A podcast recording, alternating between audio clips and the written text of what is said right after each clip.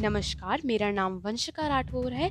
मैं इस पॉडकास्ट में इस वर्ष भाग दो पार्ट सात, कारतूस के सारांश बताऊँगी। प्रस्तुत एकांक्षी में एक ऐसे जाबाज वज़ीर अली के कारनामों का वर्णन है, जिसका एकमात्र लक्ष्य अंग्रेज़ों को इस देश से बाहर निकालना था। यह दिलेर इतना निडर था कि शेर की मांद में पहुंचकर उससे दो दो हाथ करने के भांति कंपनी के बटालियन के खेमे में आ पहुँचता है।